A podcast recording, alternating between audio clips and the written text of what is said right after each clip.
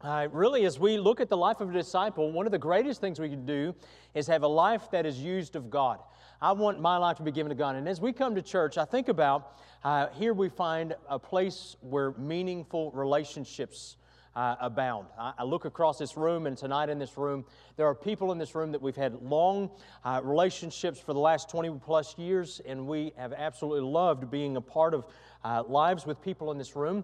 It's a place where also uh, we find good biblical teaching. And, uh, but listen, the church is more than a social club or even just a school. The church is also family. I appreciate Brother Greg leading us in that song. I'm so glad I'm a part of the family of God. And when we come into the house of God, we, are, we find a place that is filled with brothers and sisters in Christ. So the question comes up how do I fit into this family? We realize that we all have a role that God wants us to fill. We have opportunities and, and gifts, specific gifts that God's given us that uh, help us to find that role and be used uh, to the benefit of others. And so, if we look at the life of disciples, for instance, each disciple had a role that they filled. The most famous of the roles was probably that of Judas Iscariot. He carried the money bag. Amen. Every group's got to have a treasurer. Thank you guys for doing what you do. Unfortunately, that role led him down a wrong path. There was also one of Peter. Now think about Peter. Peter was the loud, boisterous one. Sometimes he said things that uh, the others were only thoughts. Uh, they didn't, uh, but Peter was the one who opened his mouth. He was the spokesman of the group. There was the Apostle John, uh, who was close to Christ. He was often that listening ear. There was Philip, who was seen uh, many times with the people, and he had opportunities to hear from people outside the circle of 12. These disciples used their gifts to help further the kingdom of God. And we see this, for instance, Peter would stand up on the day of Pentecost and preach the message of Christ, and thousands would be saved that day. John uh, would later write the epistle of First John through the inspiration of the Holy Spirit. And as a result, we have one of the greatest dissertations on the love of God anywhere in Scripture in First John chapter 4. Well, Judas, you know what happened to him. But the reality is, as a disciple, God wants us to use our life, uh, the gifts that He's given us, to help the message of Christ go into the world. So it's not just the responsibility of the pastor or maybe church leadership, but all of us uh, as we contribute to helping the work of the ministry. And so it's a real blessing. And so I, I want to look in 1 Peter chapter 4 and verse number 10 and see this calling that God has put in our life. 1 Peter chapter 4 and verse number 10. He says, Every man uh, hath, uh, excuse me, as every man hath received the gift, even so minister the same one to another as good stewards of the manifold grace of God. If any man speak, let him speak as the oracles of God. If any man minister, let him do it as of the ability which God giveth, that God in all things may be glorified through Jesus Christ, to whom be praise and dominion forever and ever. Amen. Let's pray together. Lord, we thank you for uh, the passage of Scripture tonight. We thank you for this, uh, the gifting that you give us, Lord, uh, that as soon as uh, we put our faith in you, Lord, you give us uh, special gifts to be able to u- be used in the kingdom of God. And we just pray that you would help us to find and utilize those gifts in our life. And so we just turn to you now and tonight in our services. May your hearts be drawn to you. I thank you for those missionaries that are being used around the world, and may you even raise up missionaries out of our church out of our own families, uh, and maybe even uh, some of us, Lord, that we would be willing to go and to share the good news of the gospel before you return. We thank you. We praise you. Lead and guide tonight. In Jesus' name, amen. Well, as we look here today, I just want to encourage you uh, about using, being used of God, having a life used of God, because truly, I think every life is important here. And I, look at sometimes as, as, some of the lives that God's uh, allowed us to be, inter- be able to interact with, and each one has a potential to do something meaningful for Christ. During the American Revolution, a man is in civil, civilian clothes and he rode past a group of soldiers repairing a small defensive barrier. Their leader was shouting instructions, and, but he was making no attempt at all to help them. He didn't, he didn't jump down, he didn't help. And so when the writer asked the corporal why didn't help his men, he just retorted with great dignity Sir, I am a corporal. And the stranger apologized. He dismounted and proceeded to help the exhausted soldiers do their job. And when the job was finished, he turned to the corporal and said, Mr. Corporal, he said, next time you have a job like this and not enough men to do it, he said, go to your commander in chief and I will come again and help you. Anybody know who that man was? George Washington. That's right. Good job. You know, as a disciple, God has called us each to jump in to be a part, to use our gifts, to be able to say, God, I want to be a part of what's going on here. And, and truly, God has specifically gifted each of us to be able to enable the work of God to go forward. And this is a time where all of us, uh, it, it's one of those situations where it's all hands on deck, if you will. And we've all got to realize that we all play a part. And so let me just share a few things with you tonight regarding this, if we can. First off, there's a reason to help. Uh, have you ever heard the adage, many, many hands make light work? Amen. I, I appreciate uh, our children. Uh, oftentimes at home, uh, there's a job to do, and I'm the first to bark out orders to get them moving. Amen. Any other parent like that? Yeah, I, amen. And I appreciate their willing spirit and their uh, desire to give a hand. Oftentimes, I don't have to bark any orders, they just jump in and lend a hand. But this is especially true in the work of the church. Uh, we think about uh, the statistic is that 20% of the membership does 80% of the work.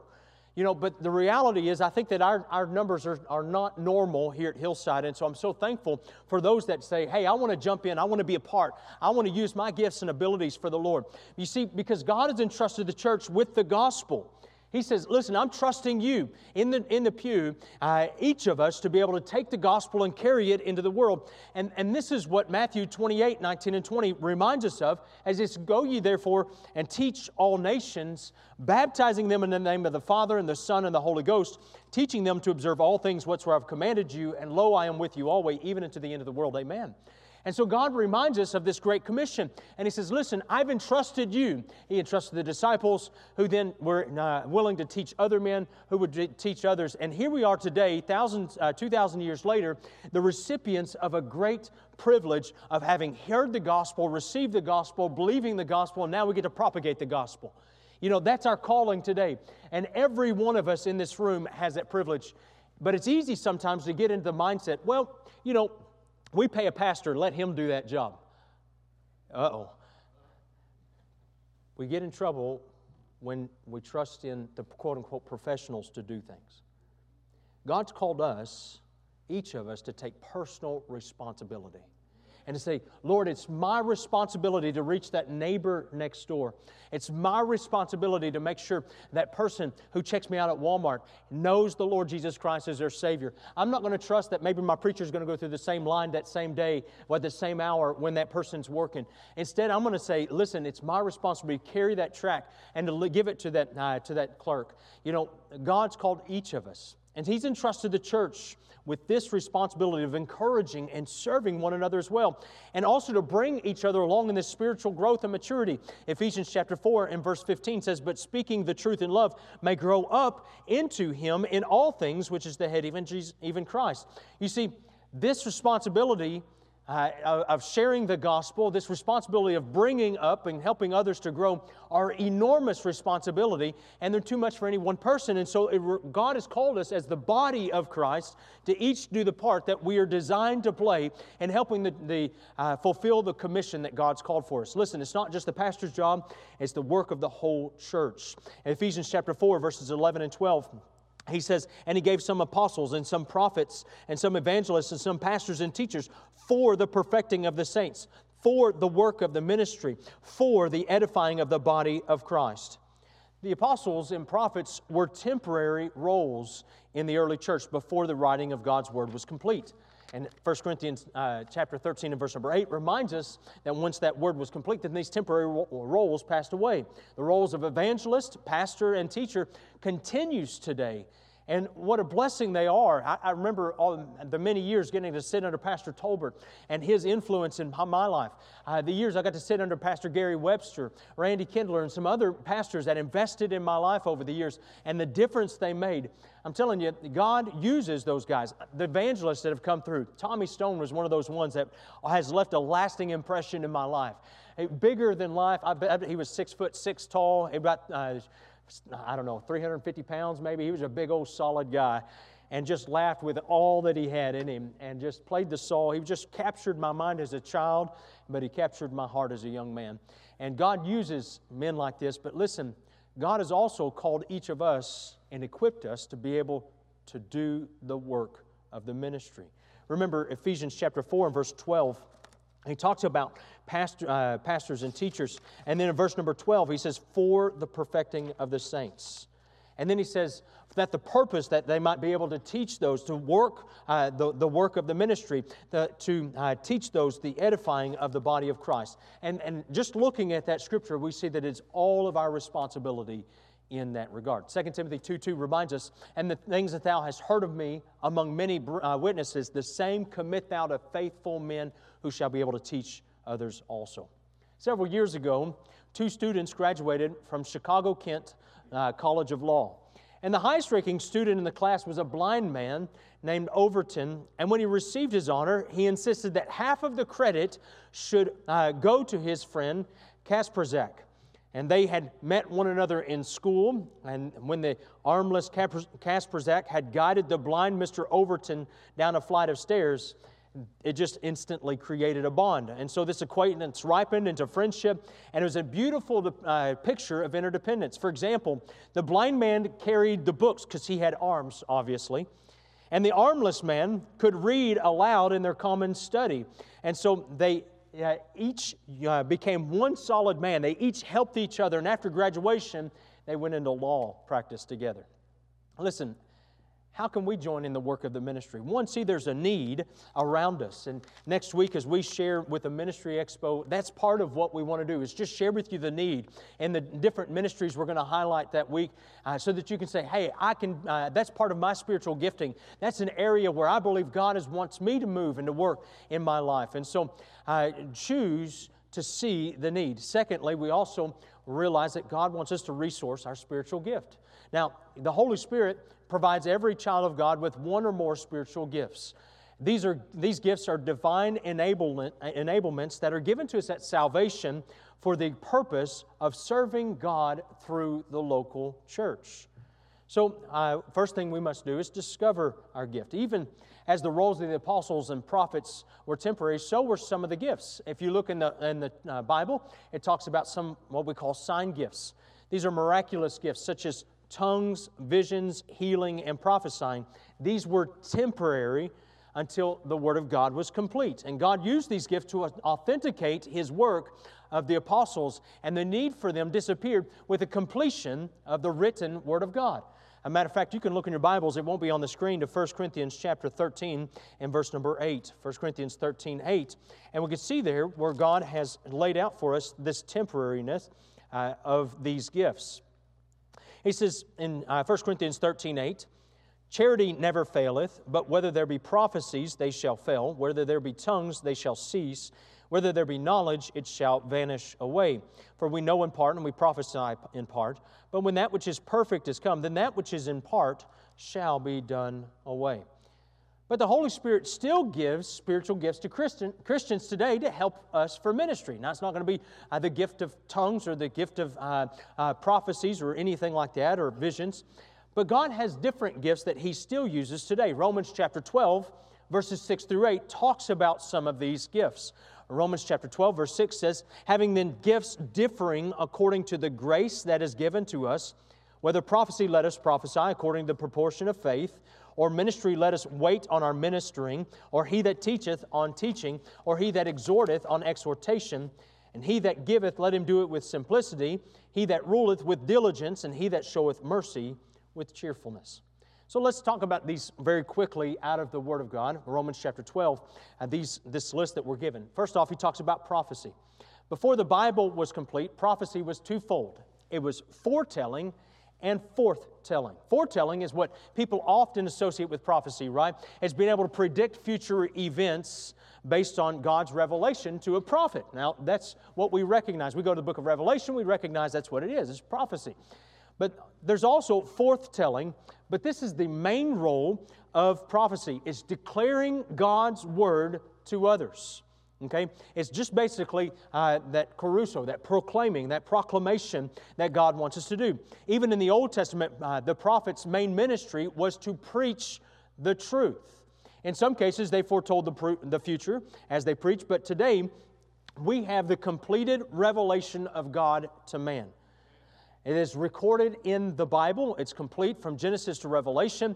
And so the spiritual gift of, of, of prophecy is a call from God to declare His word to others. And so, people with the spiritual gift of prophecy are passionate uh, to declare the Word of God. And, and man, we often know people like this. Brother Baskin is one of those guys that wants to, wants to declare God's Word to others. Uh, my, my daughter, uh, oftentimes, she's, she's one of those that's quick to pull out the track, quick to nudge me in the side and say, Dad, don't forget uh, to tell them about Jesus. And you know, that's the heartbeat that God has placed in her life. And you know, there's others in this room that are same way. They want to declare the gospel. Now, obviously, Anna is not going to get up and preach, but she is going to be able to declare on a one on one basis in that role that God's given her. And so all of us then uh, can uh, realize that God gifts some in this way. Second one is that of ministry, he mentions in Romans chapter 12. This is the spiritual gift known as helps, if you will. It's a desire to serve and to help people in a variety of ways. Sometimes this is volunteering uh, in a service that is maybe unglamorous, maybe under unappreciated jobs. Uh, listen, never underestimate the importance of this spiritual gift. A person who's willing just to be a help and say, Preacher, let, let me tell you, I want to mow the yard. Preacher, let me tell you, I want to unlock the building. Preacher, I want to uh, just uh, be that help for you. Nobody else has to know. I just want to be that, uh, that person uh, for you during this time. What a difference a life like this makes. If you have a passion to serve behind the scenes, let me just encourage you be faithful, be diligent, knowing your service is always vital. He speaks, uh, thirdly, of teaching. This is the ability and desire to teach uh, uh, God's truth to, and help people to understand how His Word applies in their life.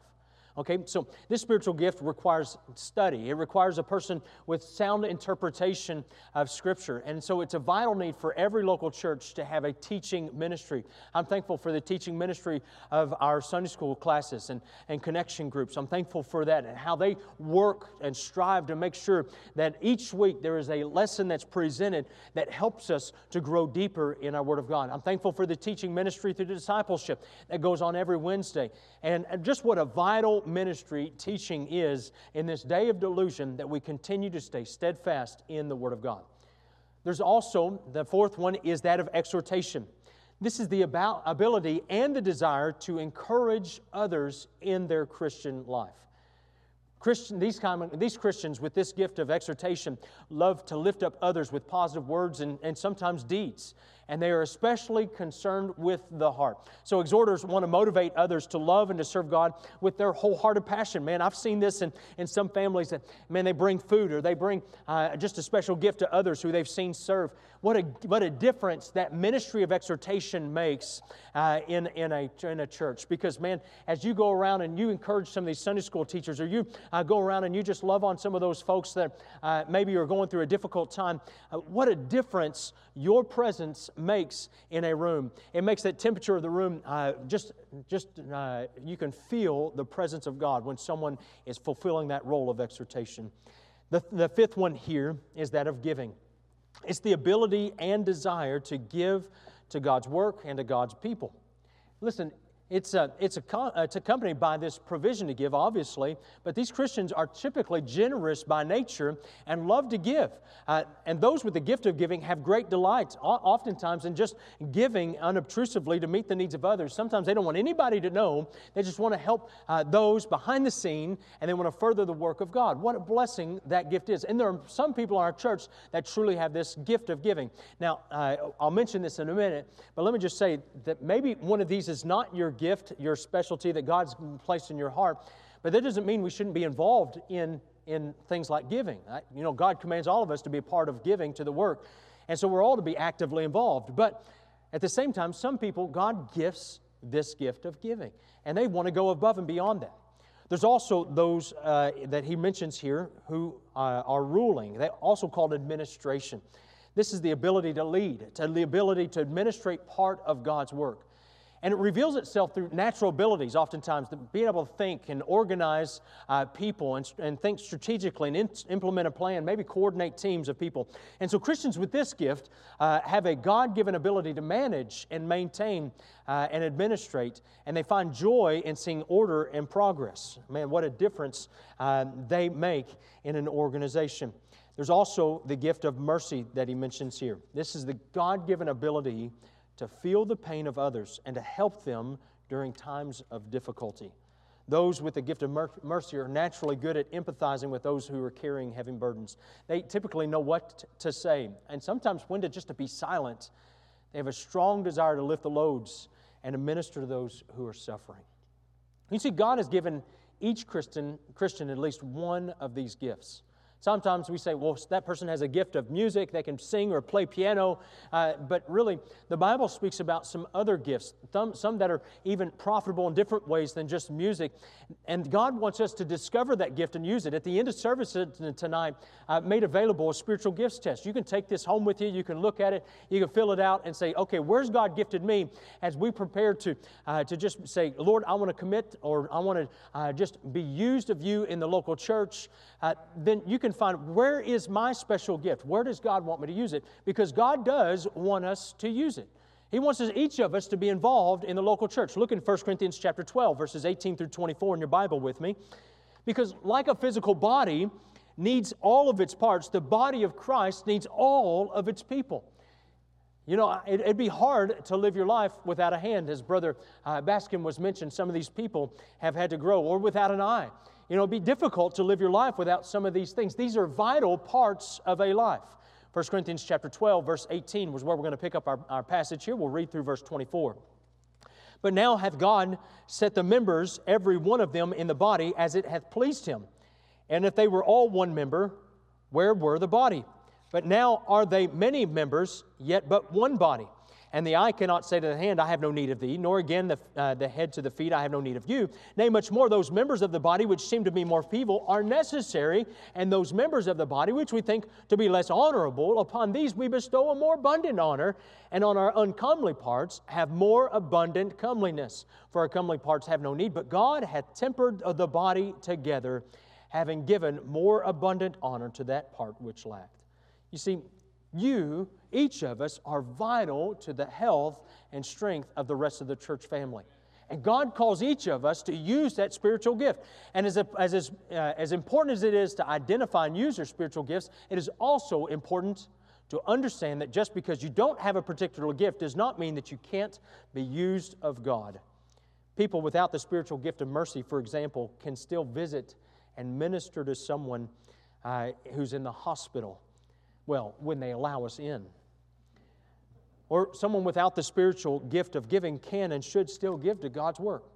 But what it means is that you're going to find some areas of ministry that come maybe more naturally to you, and those would be good areas in which you can focus your efforts. And so, as we begin our ministry expo next week, uh, before services, will be ready 30 minutes before service, after service, uh, and both the morning and the evening. After service, we're planning to have a meet and greet. So, if you're able to be a part of a new ministry, you can uh, meet with us in the chapel, and you meet, meet with those ministry leaders as we just begin uh, to try to encourage people to be involved. And so, we're looking forward to a neat uh, day next Sunday, April 3rd, with the Ministry Expo. But finally, let me just conclude with this thought remain committed to the family. I love family, amen? I love, I love being a part of a family uh, that, I, that, uh, that is enjoyable to be around, but sometimes family's not always enjoyable, are they? Sometimes we bicker, we argue, sometimes we get tired, sometimes we get on each other's nerves. I'm not talking about you, kiddo. Well, maybe I am now. He gave me the look. You ever get one of those? But listen, the reality is sometimes we argue with each other. Sometimes we uh, kind of get irritated with one another. You know, that's part of being in the family. And so I want to just encourage us regarding this last thought to be committed to the family. So, how do we demonstrate that? One, remember one another regularly. The scripture gives uh, the man the, uh, the gives several one another commands, if you will. And so there's dozens of these, but I'm going to just mention a couple of them. First off, he calls us to love one another. John 15, 12 says, This is my commandment that you love one another as I have loved you. And then he says, serve one another. Galatians 5:13, for brethren, ye have been called into liberty, only use not liberty for an occasion of the flesh, but by love serve one another. He talks about in Ephesians 4 2, be gracious toward one another with all lowliness and meekness, with long suffering, forbearing one another in love. In Romans chapter number 15 and verse 5, he says, Be like minded one toward another. Now, the God of patience and consolation grants you to be like minded one toward another according to Christ Jesus. There's also this call to give preference to one another. Romans chapter 12 and verse number 10. He says, Be kindly affectioned one to another with brotherly love, in honor, preferring one another. There's many, many more throughout the scripture, but as you can see, we're to value our relationships with one another.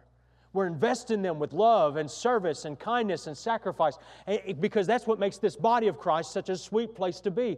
You know, I, I, love coming to church because I love watching you love one another. It is an encouraging thing.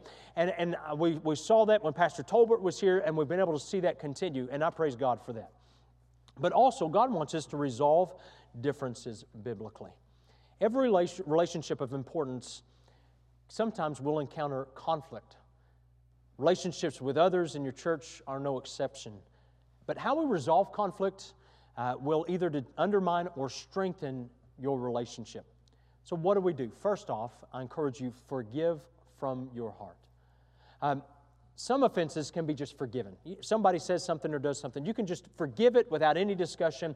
And if you can forgive another person uh, from your heart without bringing it up to them, start right there. The Bible says in Ephesians 4:32, "Be ye kind one to another, tenderhearted," and then listen to this, forgiving one another, even as God, for Christ's sake, hath forgiven you. Listen, He's forgiven me so much. Listen, I've, you've never offended me as much as God as I've offended God and yet He forgave me. May we be willing to first off forgive. The second instruction we have is to go to the other person. Most differences between Christians could be resolved if we just go to each other and talk to each other about it. But sometimes we go to Facebook about it. Sometimes we go to some other person about it. And what we find is that causes a greater conflict in the relationship and stress and strain. Matthew chapter 18 and verse 15, it says, Moreover, if thy brother trespass against thee, go and tell him his fault between thee and him. And what's it say, church? Alone. He says, If he shall hear thee, thou hast gained thy brother. He says, before you do anything else, just try to talk it out.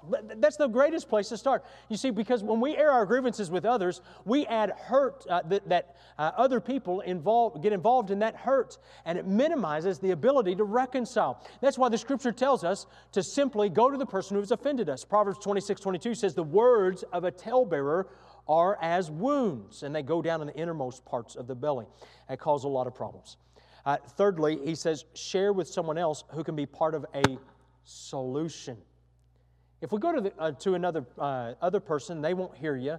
And if the matter is a serious nature, uh, it's important to privately bring it to church leadership and ask for help in singing, seeking reconciliation.